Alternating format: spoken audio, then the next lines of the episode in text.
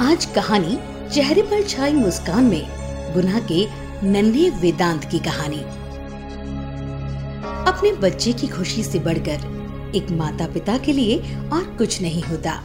उसकी खुशी के लिए हर संभव प्रयास करते हैं माता पिता गुना के शिवाजी नगर के मोहित कुशवाहा अपने छोटे से परिवार में पत्नी और दो वर्ष के बेटे वेदांत के साथ रहते हैं।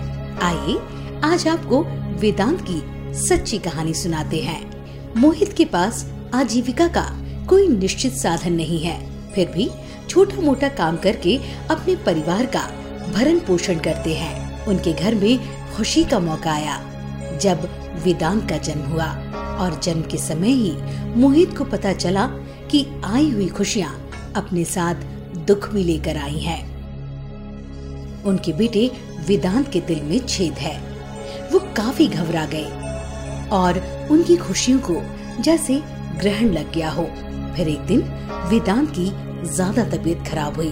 मोहित उसे इंदौर के सीएचएल हॉस्पिटल लेकर गए, जहाँ इको जाँच में पता चला कि वेदांत के दिल में दो छेद हैं और ऑपरेशन के लिए एक लाख नब्बे हज़ार का स्टीमेट दिया गया, जिसके बाद डॉक्टर एल के शर्मा द्वारा वेदांत की निशुल्क इको जाँच की गई और मोहित को समझाया कि आपके बालक का उपचार राष्ट्रीय बाल स्वास्थ्य कार्यक्रम के अंतर्गत निशुल्क हो जाएगा। आपको परेशान होने की आवश्यकता नहीं है। चिकित्सक ने मोहित को जिला शीघ्र हस्तक्षेप प्रबंधक श्रीमती विनीता सोनी का मोबाइल नंबर दिया।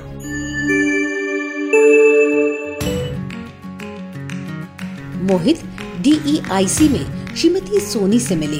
उनके द्वारा समस्त आवश्यक कार्रवाई की गई। गुना collector Shri Frank Noble A के मार्गदर्शन में मुख्य चिकित्सा एवं स्वास्थ्य अधिकारी डॉक्टर पी बुनकर द्वारा एक लाख नब्बे हज़ार का स्वीकृति पत्र वेदांत को प्रदान किया गया है। स्वीकृति पत्र पाकर श्री मोहित ने कलेक्टर का आभार व्यक्त किया।